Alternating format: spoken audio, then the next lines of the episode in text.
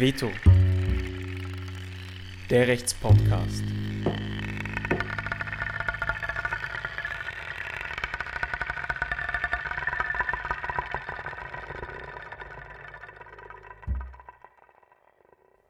Hallo und herzlich willkommen zu einer neuen Folge von Veto, der Rechtspodcast.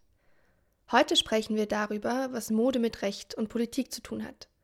Mit dabei sind Milo Schwetz, Professor am Institut für Rechts- und Verfassungsgeschichte an der Uni Wien, und Eva Flicker, Professorin am Institut für Soziologie an der Uni Wien. Veto ist ein Projekt des Forum kritischer Juristinnen. Ein Shoutout geht heute an den Podcast Große Töchter von Beatrice Frasel. Es ist ein feministischer Podcast mit tollen Gästen. Wir sitzen heute in einem Studio im siebten Bezirk in Wien. Mein Name ist Lisa Wölfel. Ich kümmere mich während der Aufnahme um die Technik. Meine Kollegin Melinda Franzke moderiert. Viel Vergnügen beim Zuhören.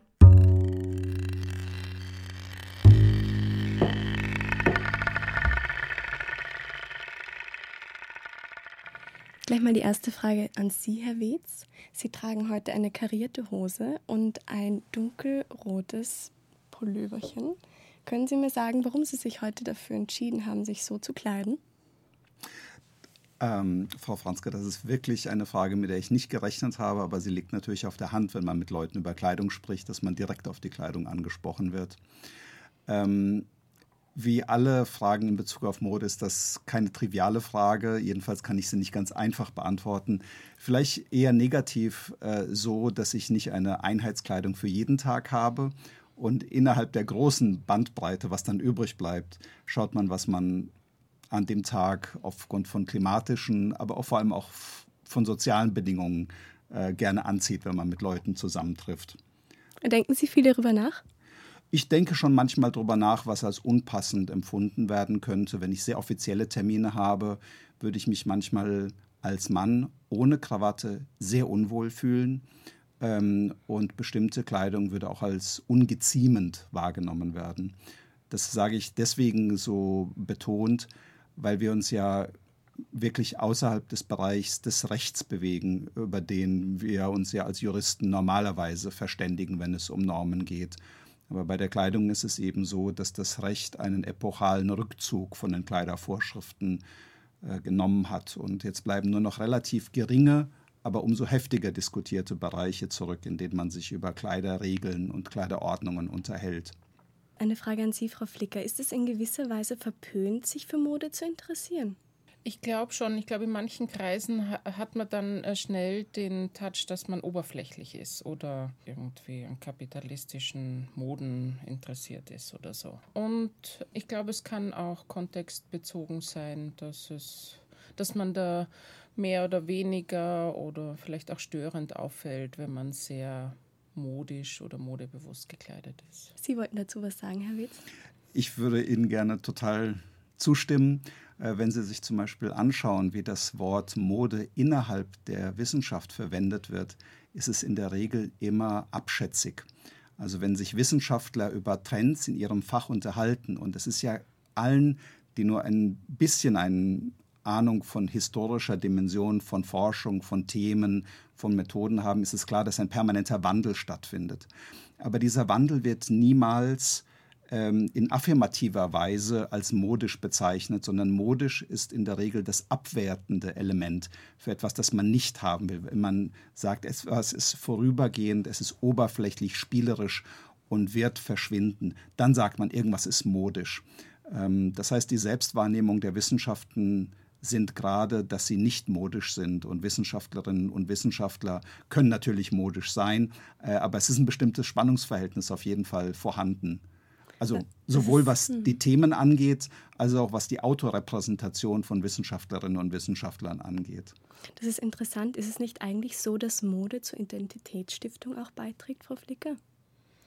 Ja, das kann so sein. Ähm, also äh, wenn wir jetzt Mode im Zusammenhang mit Kleidung oder dem, was wir tragen, also auch äh, Schmuck oder Schuhen oder so verstehen, dann kann das etwas sein, was dazu verwendet wird, ähm, ein Signal nach außen zu geben oder auch äh, also sich zu unterscheiden, aber auch Zugehörigkeit zu vermitteln äh, Gruppenbildungen etc. Das kann eine individuelle Identität sein, die da vermittelt werden will oder soll und es kann auch eine Gruppen- oder größere Zugehörigkeit vermitteln.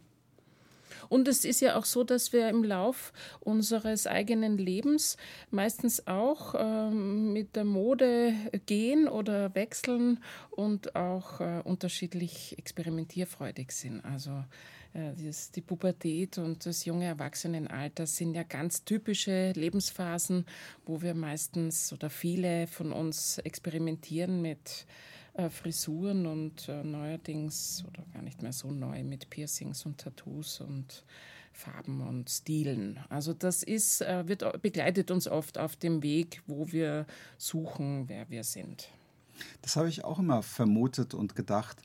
Aber je älter ich werde, desto mehr ist mir aufgefallen, dass gerade Jugendliche oft aus dem Wunsch von Zugehörigkeit auch massiv Modevermeidung betreiben. Also das nicht herausstechen wollen, als modische Strategie einschlagen.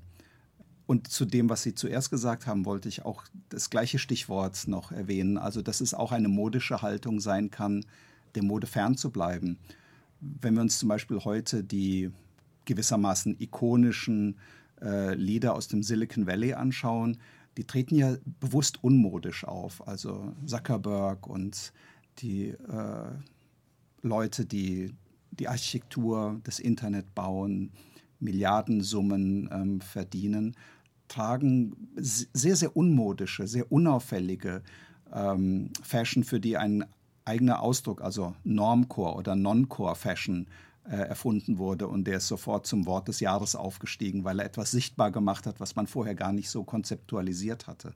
Ja, da gebe ich Ihnen recht. Und ich glaube, es geht dann dabei auch darum, auch über dieses Nichtmodische mit Codes zu spielen und mit Codes zu kommunizieren. Und manchmal sind es dann, zumindest nach meiner Beobachtung, ganz klitzekleine oder vielleicht gar nicht so kleine Details wie teure Sneakers oder so irgendwie, die dann doch noch so ein kleines Symbol sind für ähm, ja, irgendeine ja, Reflexion, Zugehörigkeit, spielerisches Accessoire, sodass es nicht ganz beliebig ist, was getragen wird. Ich glaube auch nicht, dass es beliebig ja. ist. Also es hat ja auch Elemente von Reinheit, also dieses sehr reduzierte, man trägt eine Jeans, ein Typ von T-Shirt und wechselt das im Grunde genommen täglich aus, aber ohne eine große Variation zu haben.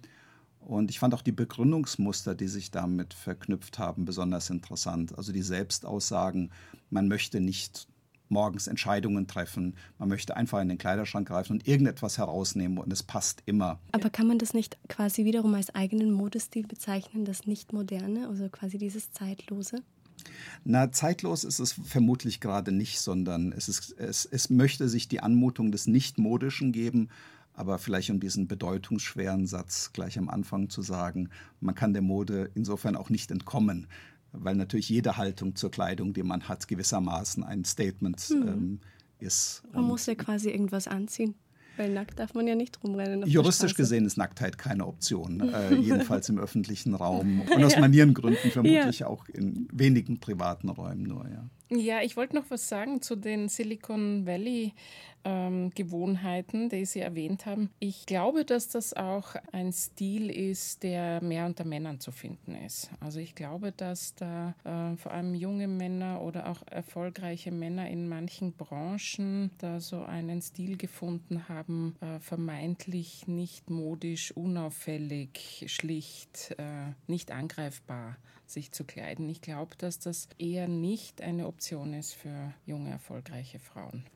Aber Mode wird, finde ich, noch erstaunlich viel praktiziert in der binären Kodierung von Mann und Frau, männlich-weiblich zu wirken oder zu funktionieren und dann noch gekreuzt wird mit einer heteronormativen äh, oder Unterscheidung hetero, homo. Glauben Sie nicht, dass sich das auflockert in unserer Gesellschaft momentan?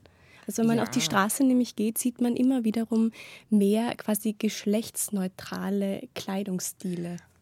Genau, Frau Franzke. Und mein, meine Vermutung wäre auch gewesen, dass es sich bei, diesem, bei dieser Silicon Valley Modenorm, wenn wir diesen Begriff des Normcore dafür ernst nehmen, da handelt es sich ja auch um einen nominell um einen Unisex-Modetrend. Mhm.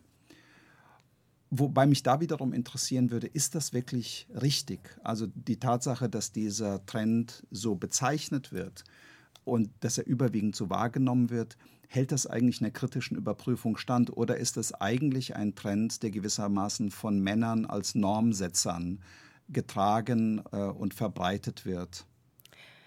Also ich kann das nicht beantworten, aber ich denke, dass sich viele junge Frauen in dem Alter finden wollen oder auch eben positionieren wollen und dann sagen, ja, ich trage jetzt schlichte Kleidung, um genauso ernst genommen zu werden und sehen das vielleicht nicht so als heteronormatives geprägtes System und dass sie sich da einordnen, sondern treten auf und sagen, wir ziehen das jetzt an, weil wir genauso ernst genommen werden wollen wie Männer. Denken Sie das auch, Frau Flicker, dass man da irgendwo argumentieren könnte? Also ich gebe Ihnen recht, ich sage, wir haben viel mehr Vielfalt und wir haben viel mehr Möglichkeiten und gleichzeitig finden wir auch immer noch Räume oder Kontexte, wo es erstaunlich äh, streng nach männlich-weiblich äh, sortiert ist oder wo auch äh, Kleidungsstile, da sind wahrscheinlich Männer mehr im Risiko, wenn da etwas in nur den Anhauch von Homosexualität hat, wo das irgendwie sozusagen gewisserweise riskant ist oder schnell kommentiert wird oder auch sanktioniert wird. Also es ist jetzt nicht so, dass wir so absolut im normfreien Raum uns mhm, bewegen. Das stimmt wohl absolut. Das ist ein Stichwort nämlich. Es gibt ja unter anderem Kleidungsvorschriften und das hat sich ja in der Formmoderne entwickelt. Könnten Sie da kurz dazu etwas sagen? Das war ja ganz bezogen auf Gesellschaftsschichten. Das ja, wir leben heute in einem, wenn man es historisch betrachtet, erstaunlich und paradiesisch normfreien Raum, was die allgemeinen Kleider Regeln betrifft. Äh, Frau Flicker hat ja gerade hervorgehoben und Sie haben das ja auch in Beispielen bekräftigt, dass wir Bereiche haben, in denen es Normen gibt. Aber das Interessante aus juristischer Sicht ist, dass sich das Recht aus der Regelung weitgehend zurückgezogen hat, nicht vollständig. In der Vormoderne war das total anders. Kleiderordnungen waren bis zum Wechsel zum 19. Jahrhundert, um das mal sehr grob zu sagen, also symbolisch 1789, ähm, ein ganz klassischer Normtypus. Als Kleiderordnungen, als Aufwandsordnungen, Luxusordnungen waren sie vergesetzlicht und haben genau für jede Schicht, für die Geschlechter festgesetzt, welcher Aufwand betrieben werden darf. Sehr detailliert mit Vorschriften über Pelze, Brokat, äh, Schmuck, ähm, bestimmte ausländischen teuren Waren. Und in diesen Vorschriften haben sich verschiedene Motive miteinander überlagert. Also es ging einerseits um das kollektiv volkswirtschaftliche, dass das im Lande verdiente Geld nicht ins Ausland abfließen soll. Es ging um das individualökonomische, also den Schutz vor Überschuldung des eigenen Haushalts durch luxuriösen Aufwand.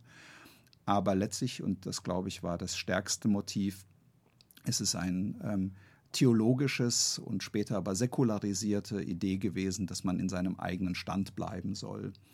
Und das war interessanterweise eben alles Recht. Also es waren Gesetze, sogenannte Polizeiordnungen, die sich ab dem Spätmittelalter in sehr, sehr dichter Folge in allen möglichen europäischen politischen Gemeinwesen finden, die mit Sanktionsmöglichkeiten ausgestattet waren und natürlich trotzdem, weil die Leute sich nicht festnageln wollen, ähm, massenhaft übertreten wurden.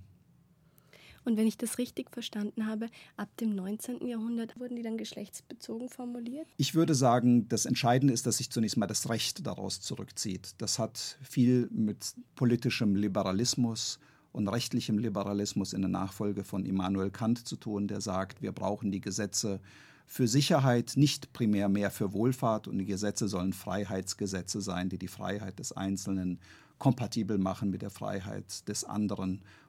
Und Kleidung äh, zu regulieren ist für einen solchen Staat eigentlich äh, kein legitimer Zweck. Wir wissen heute aus den Beschreibungen, wie aus unserer heutigen Sicht geckenhaft Schiller durch Jena gelaufen ist in gelben Beinkleidern, einer roten Weste und so weiter. Also da, da lebt sich ähm, eine Weimarer Klassik aus und äh, ihre Protagonisten. Ja, das wäre heute undenkbar, weil heute rennen alle sozusagen wichtigen Männer nicht in der Kunst, aber sozusagen von Rang im dunklen Herrenanzug über die Straße. Schön, dass Sie das also, ansprechen, weil da wollte ich gerade darauf zukommen. Sie haben immer gesagt, der Herrenanzug schützt und schafft Untastbarkeit und schließt die Männerreihen gleichzeitig in hermetische Weise. Was haben Sie da genau konkret gemeint? Oh, das äh, schauen Sie sich an, alle Felder von Politik, Wirtschaft, Erfolg, öffentlichen äh, Bereich, äh, an den Universitäten alles, was sozusagen Rang hat oder Position hat oder das äh, vorgibt, trägt, also von männlicher Seite, einen dunklen Herrenanzug. Das hat unterschiedliche äh, Effekte oder auch äh, Gründe. Das ist nicht für alle Männer angenehm, diese Norm. Also dass erwartet wird, dass man im Anzug, Hemd und Krawatte äh, auftritt aber das ermöglicht doch äh, eine Zugehörigkeit auch auf der visuellen Ebene sofort äh, herzustellen und weckt sehr schnell auch auf der äh, affektuellen Ebene äh, so etwas wie Zugehörigkeit, ernst genommen werden, Hochrangigkeit, Seriosität, Kompetenz, Macht. Ja, und da ist es sozusagen für Männer ist es äh, vergleichsweise einfach. Man zieht sich einen dunklen Anzug an und dann ist zunächst einmal nicht so wichtig, ob er ganz ein billiger von der Stange ist oder ganz ein teures Maßmodell, kann so schnell Zugehörigkeit zu einer dominanten Geschlechtergruppe herstellen. Ja? Und da kann man noch viel anderes auch dazu sagen und Kritik dran üben. Aber wir sehen, dass es Frauen in äh, gleichen äh, politi oder öffentlichen Feldern, die können sich dann mit ihrer Kleidungswahl an diesem dunklen Herrenanzug abarbeiten, gewisserweise. Ich habe eher den Eindruck, es sind bestimmte alte, tradierte Industrien, die diesen Dresscode noch aufrechterhalten und bekräftigen. Das Beispiel Silicon Valley zeigt ja geradezu, dass eine jungenhafte ähm, Mode die Norm ist. Ich habe eher den Eindruck, man würde sich lächerlich machen dort mit dem äh, dunklen Herrenanzug und der Krawatte. Schauen Sie sich mittlerweile äh, selbst Aber schauen Sie sich Herrn Zuckerberg an, wenn er zur EU geladen wird. Dann trägt er Anzug mit Krawatte. Das stimmt. Das ist aber auch ein sehr, sehr spezieller Auftritt gewesen ja. mit ähm, einer bestimmten politischen äh, Strategie. Aber wenn Sie zum Beispiel an die Vorstandsvorsitzenden sogar von großen Automobilkonzernen denken, die treten ja mittlerweile auch bei den Hauptversammlungen, bei ihren eigenen Keynotes in einer Jeans und mit einem offenen Hemd äh, ohne Krawatte auf. Also diese Norm der Dynamisierung, der Selbstinszenierung des männlichen Körpers als sportlich, dynamisch und interessanterweise eben auch nicht zu steif, formell, hat selbst solche Bereiche der Industrie erreicht. Ähm, ich will keinen generellen Trend daraus ableiten, aber ich glaube, man sieht da umso stärker, dass diese sozialen Vorschriften ähm, sogar manchmal nur mehr für einzelne Branchen ähm, zutreffen, während und da gebe ich Ihnen sehr recht, für lange Zeiten des 20. Jahrhunderts der Herrenanzug eine sehr, sehr dominante Norm, und zwar sogar im privaten Bereich war. Also der Herrenanzug, der am Sonntag als Sonntagsanzug getragen wird, beim Kirchgang, beim, beim Sonntagsessen. Ähm, das kennen wir, glaube ich, ähm, überhaupt nicht mehr so. Oh ja, da müssten Sie bitte nur am Land gehen, auf Hochzeitsgesellschaft, was auch immer. Also der, Nein, Sonntag, Hochzeitsgesellschaft der dunkle Anzug als, als sozusagen Kleidungsstück, ob es jetzt am Land ist für Arbeiter, untere Schichten, unterschiedliche Milieus, je nachdem, was sie für ein Konzept da haben für soziale Differenzierung, da hat der dunkle Herrenanzug bis heute Konjunktur. Und wenn Sie sich alle Formen der Repräsentation, vor allem auch auf visueller Ebene, auf den Webpages etc. anschauen, da können Sie also in nahezu alle Unternehmen einsteigen, da finden Sie Fotos von Herren in dunklen Anzügen. Wenn wir uns die politischen Auftritte anschauen, das, was da genannt wird, die Familienfotos von Gipfeln, ob EU 20, 8, 9, wie viel auch immer Sie dann nehmen oder die BRICS die OECD. Also das, es wimmelt von dunklen Herrenanzügen. Und also ich, ich halte das für also ich sehe das nicht, dass der dunkle Herrenanzug äh, seine äh, Vormacht äh, verloren hat. Also ich gebe Ihnen schon recht, es ist etwas aufgelockert und wenn die Herren sich irgendwie, ähm, sage ich jetzt einmal, volksfreundlich geben wollen, dann ziehen sie halt dazu eine Jeans an oder lassen es die Krawatte weg. Aber ich glaube, im Zweifelsfall wird darauf zurückgegriffen, um sozusagen die Macht noch einmal zu demonstrieren. Kann es eigentlich nicht vielleicht sein, dass da quasi zwei Schienen gefahren werden. Eine Hipster-Schiene, die individuelle, man kleidet sich möglichst frisch und froh und locker. Und auf der anderen Seite eben diese sehr traditionelle Art und Weise in Anzug. Also vielleicht wollen da gewisse Gruppen andere Menschen ansprechen? Kann das nicht sein, dass das einfach sehr vielfältig ist? Ich glaube auch. Ich, Mode hat auf jeden Fall etwas, oder Kleidung hat immer etwas Situatives. Und das ist ja auch eine Grundnorm des Geziemenden, dass man gewissermaßen sich der sozialen Situation möglichst exakt nach anpasst, und zwar durch Nachahmung der Gepflogenheiten. Ähm, und das spielt da sicherlich hinein. Aber ich glaube trotzdem, dass diese Gepflogenheiten eine Liberalisierung ähm, durchlaufen haben, wenn man das jedenfalls so als große Erzählung vielleicht für das frühe 21. und späte 20. Jahrhundert ähm, sich äh, vergegenwärtigen will. Also die deutschen Grünen sind ja legendär geworden durch den sogenannten Turnschuhauftritt äh, ihres Ministers bei der Vereidigung vor dem Hessischen Landtag und späteren Außenministers Joschka Fischer. Ähm, das war damals, ich, will, ich weiß nicht, ob es ein Skandal war. Es hat viel Aufsehen erregt, weil es gewissermaßen an der Spitze ein Abweichen von der Norm, und zwar ein bewusstes, kommuniziert hat. Ja, und ungefähr zehn Jahre vorher hat äh, Lene Lotte vom Boot, glaube ich, ist ihr Name, das war ich jetzt nicht ganz exakt hin, hat im Deutschen Bundestag Aufsehen erregt, weil sie mit, als Abgeordnete des äh, Parlaments mit einem Hosenanzug gekleidet gekommen ist. Also da liegt äh, nicht sehr viel dazwischen an sozusagen an Zeit und der gesellschaftliche Wandel und die Liberalisierung ist, also wenn dann ein noch sehr junges Kind das Verbot der Hosen für Frauen ist vor mhm. nicht wahnsinnig langer Zeit noch gesetzlich ja. verankert gewesen. Ja. Ne? Ja. Ähm, heute, und ich finde das schon einen gewissen Fortschritt, dass wir uns darüber im Modus der sozialen Konventionen unterhalten und nicht des Rechts. Ne? Das ist schon eine, eine Geschichte einer Selbstbefreiung auch. Und zwar interessanterweise der beiden Geschlechter. Also die Liberalisierung betrifft, glaube ich, beide Geschlechter. Ja, zum Teil gebe ich Ihnen recht, aber wir sind ja irgendwie jetzt auf den dunklen Herrenanzug gekommen, weil Sie von Herrn Schiller in seinen gelben Hosen und roter Jacke gesprochen haben. Und da glaube ich, dass sich äh, die Bandbreite äh, für Männer deutlich verengt hat. Also das öffnet sich jetzt wieder ein bisschen und dann können es, was auch immer, können karierte Hosen sein oder sagen, so. Was ja, dunkel. Ich glaube, so bunt in der Öffentlichkeit aufzutreten, ist also, für Hippies möglich, aber mhm. oder für Hipster, ja, ja, aber nicht äh, ja, in der Kunst tragt man sowieso am liebsten schwarz, das ist im Zweifelsfall unverfänglich oder cool. Aber so Dürfte ich da einen Einwurf machen? Ja. Also mir fällt auf, also ich studiere auch Jus, und mir fällt auf, dass immer mehr Männer in meinem Alter wirklich auch bunter auftreten also im Juridikum, das sind auch ganz strikte Rollen. Und, aber es gibt eine Lockerung und das, also das sehe ich in meinem Umfeld, aber es kann natürlich auch sein, dass das wiederum stadtbezogen ist. Also am Land sieht das wahrscheinlich ganz anders aus. Aber ich, ich denke, das ist auch wirklich ein Generationenwandel. Zum Beispiel bunte Socken. Wollen Sie dazu was sagen? Ja, gerne, weil ich vor, ich glaube, vor zwei, drei Jahren habe ich ein Foto vom vollbesetzten Audimax gemacht und dieses Foto verwende ich seither manchmal, wenn ich Vorträge über Mode halte. Und wenn man in dieses Audimax hineinschaut, das ist ein Foto vom Oktober, ähm, das heißt, man hat eine relativ starke, nicht unbedingt klimatisch determinierte Kleidung, die die Leute getragen haben. Und die ist doch relativ vielfältig und bunt. Also diese jungen Menschen, ich sage mal so um die 20 Jahre, tragen sehr viele verschiedene Kleidungsstile. Ähm, und deswegen glaube ich doch schon, dass eine gewisse Pluralisierung stattgefunden hat. Wenn wir uns das Universitätsmilieu anschauen, wie es in der unmittelbaren Nachkriegszeit und bis noch weit in die 60er Jahre hinein war, dann haben dort andere soziale Konventionen geherrscht. Also die, die, die Studierenden waren überwiegend männlich.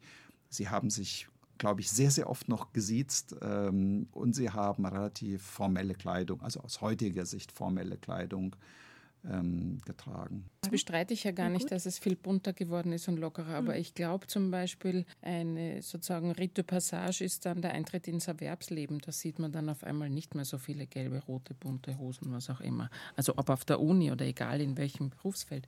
Ich glaube, dass es schon Also natürlich ist es bunter und vielfältiger geworden, also das ist eh klar. Aber trotzdem gibt es noch äh, Normierungen, die nicht mehr übers Gesetz funktionieren, aber die halt über Traditionen, Erwartungen, Geschmäcker, was auch immer, da schon die Farben raushalten, vor allem für Männer raushalten aus dem Berufsleben, sage ich jetzt einmal. Und dann kann man einen dunklen Anzug haben und dann hat man coole pinke Socken und so. Ja, also das ist ja auch, man hat ja auch nicht so wahnsinnig viele Neu Möglichkeiten. Ist aber auch was Neues. Man kann ja mit einem richtig knallig pinken Hemd, also ist ja auch schon in manchen Kreisen mutig, sieht man jetzt auch viel öfter, aber ich glaube, das ist ein Effekt von ungefähr den letzten zehn Jahren ungefähr. Hm. Okay. Aber gleichzeitig meine, wenn ich so durch Wien gehe in der Mittagszeit und mir die Männer anschaue, die gerade in der Mittagspause sind, dann finde ich die übrigens gerade im internationalen Vergleich relativ farbenfroh angezogen. Mhm. Ist Ihnen das eigentlich auch aufgefallen oder wie sehen Sie das? Na, da bin ich offensichtlich auf anderen, an anderen Plätzen unterwegs. ja. Na, ist mir noch, also äh, ist mir noch nicht, also im Sommer mhm. vielleicht, aber sonst noch nicht so äh, aufgefallen. Ja.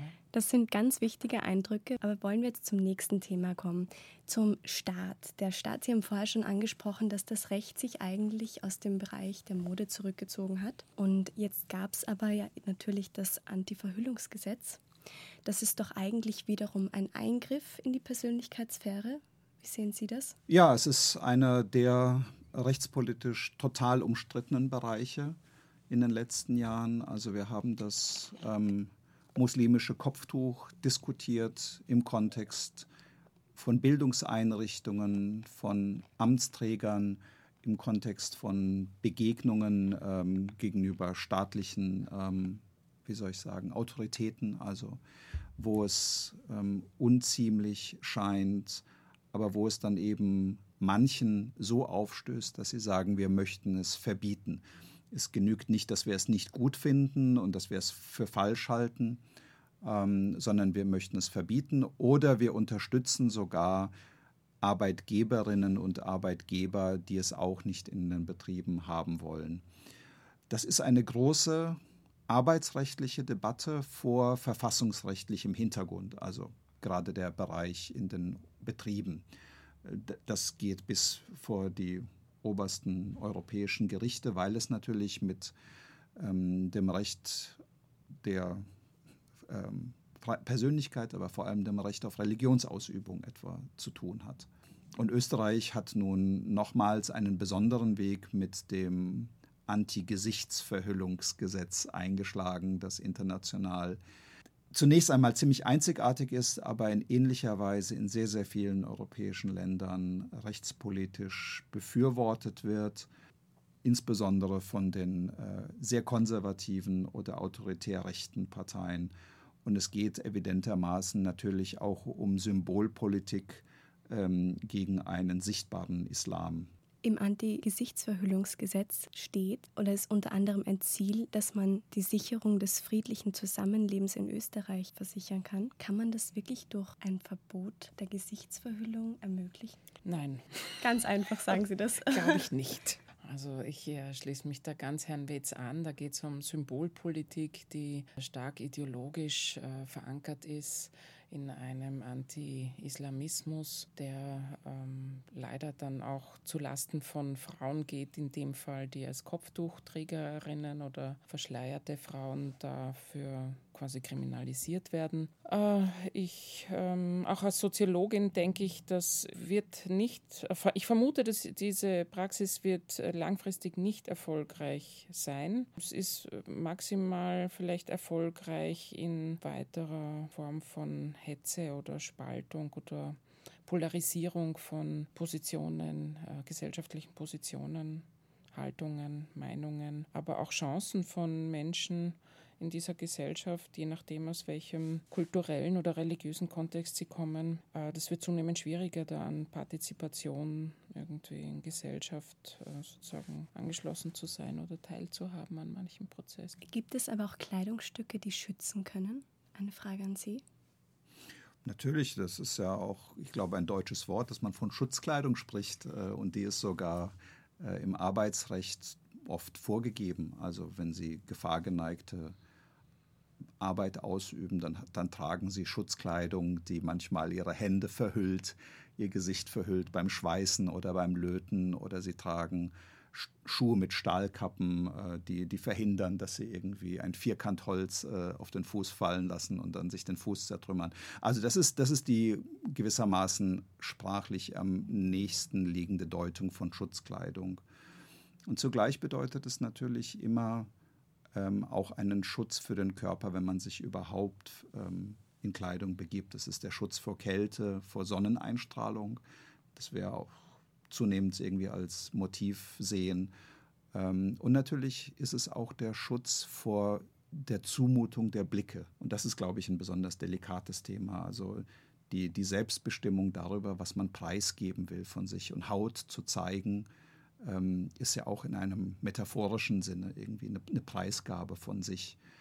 Und ähm, es hat natürlich auch Komponenten von dem, was Frau Flicker vorhin angesprochen hat, als sie über die Sexualisierung der Selbstrepräsentation sprach. Ne? Da gibt es sicherlich im öffentlichen Raum ganz widerstreitende Konventionen äh, und, und Modenormen, die damit in sehr verschiedener Weise umgehen. Aber sicherlich ein Teil von bestimmten Imperativen ist, sehr viel zu zeigen, und zwar in einer besonders sexualisierten Weise. Und die Werbewirtschaft versucht, dieses ähm, Motiv, diese Karte oft bis an die Grenze des Erträglichen manchmal auszuspielen.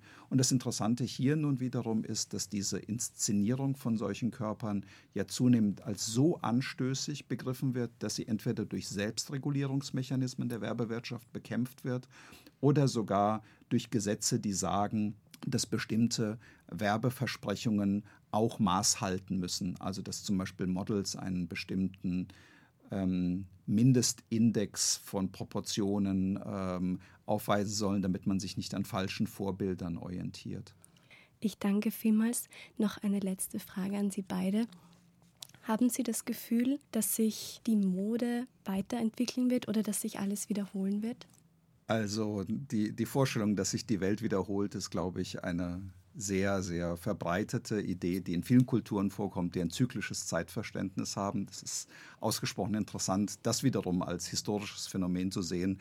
Wir, wir glauben überwiegend äh, nicht an ein zyklisches, sondern an ein, an ein anderes äh, Zeitverständnis. Und deswegen glaube ich nicht, dass sich Dinge einfach so wiederholen.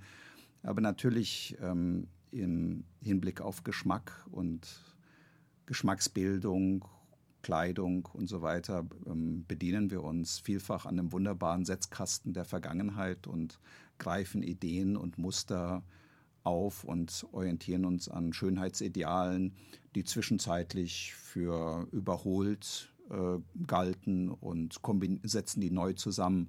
Aber dieser Remix, diese ähm, diese Bricolage und so weiter fördert, glaube ich, immer wieder etwas Neues zustande. Und wir wissen ja nicht mal, wie die übernächste Frühjahrskollektion aussieht. Insofern bin ich ganz zuversichtlich, dass wir die Zukunft nicht vorhersagen können. Was denken Sie dazu, glauben Sie? Ah, ja, ich gebe äh, der Herrn Wetz in gewisser Weise ja recht. Gleichzeitig glaube ich schon, also beobachte ich schon ein Wiederkehren von bestimmten Sujets, äh, Stilen, äh, auch wenn es weiterentwickelt wird. Und man könnte einerseits sagen, wenn man die Dinge lang genug aufhebt, dann kann man sie ungefähr, je nachdem, fünf oder vielleicht zehn Jahre, 20 Jahre später auch wieder anziehen. Das sieht man auch selbst, wenn man Kinder hat, die freuen sich, wenn man uralte Dinge aufgehoben hat, weil äh, die kann man dann auch wieder tragen. Wir sehen das auch an der Vintage- oder Second-Hand-Kultur, dass es da auch eine Freude gibt, ähm, zu mixen oder aufzugreifen. Insofern ähm, ja, ich glaube, es ist, äh, ein, wir leben in einer Zeit, wo insbesondere in der Mode sehr vieles möglich ist äh, zu kombinieren und damit zu spielen, sofern man nicht in einem ähm, öffentlichen Amt steht oder in einem wichtigen machtvollen, in einer wichtigen machtvollen Position. Ich persönlich würde es trotzdem anziehen. Ich würde auch Tattoos zeigen, wenn ich so eine Position hätte. Aber ich danke vielmals für dieses Gespräch. Aber das ist ja auch äh, darüber, ja, man, ja, Tattoo genau. kann man mittlerweile auch ja. zumindest als Frau des Bundespräsidenten haben. Ich weiß nicht, beim Bundespräsidenten selbst haben wir es noch nicht gesehen, glaube ich. Sind wir doch eh, es ist doch schön, wenn wir irgendwie quasi da einfach die Freiheit haben. Ja. Ich danke vielmals für das Gespräch. Es war sehr, sehr schön, mit Ihnen darüber zu diskutieren und es war sehr ein angeregtes Gespräch. Vielen Dank. Vielen Dank. Danke auch für die Einladung. Danke. Danke.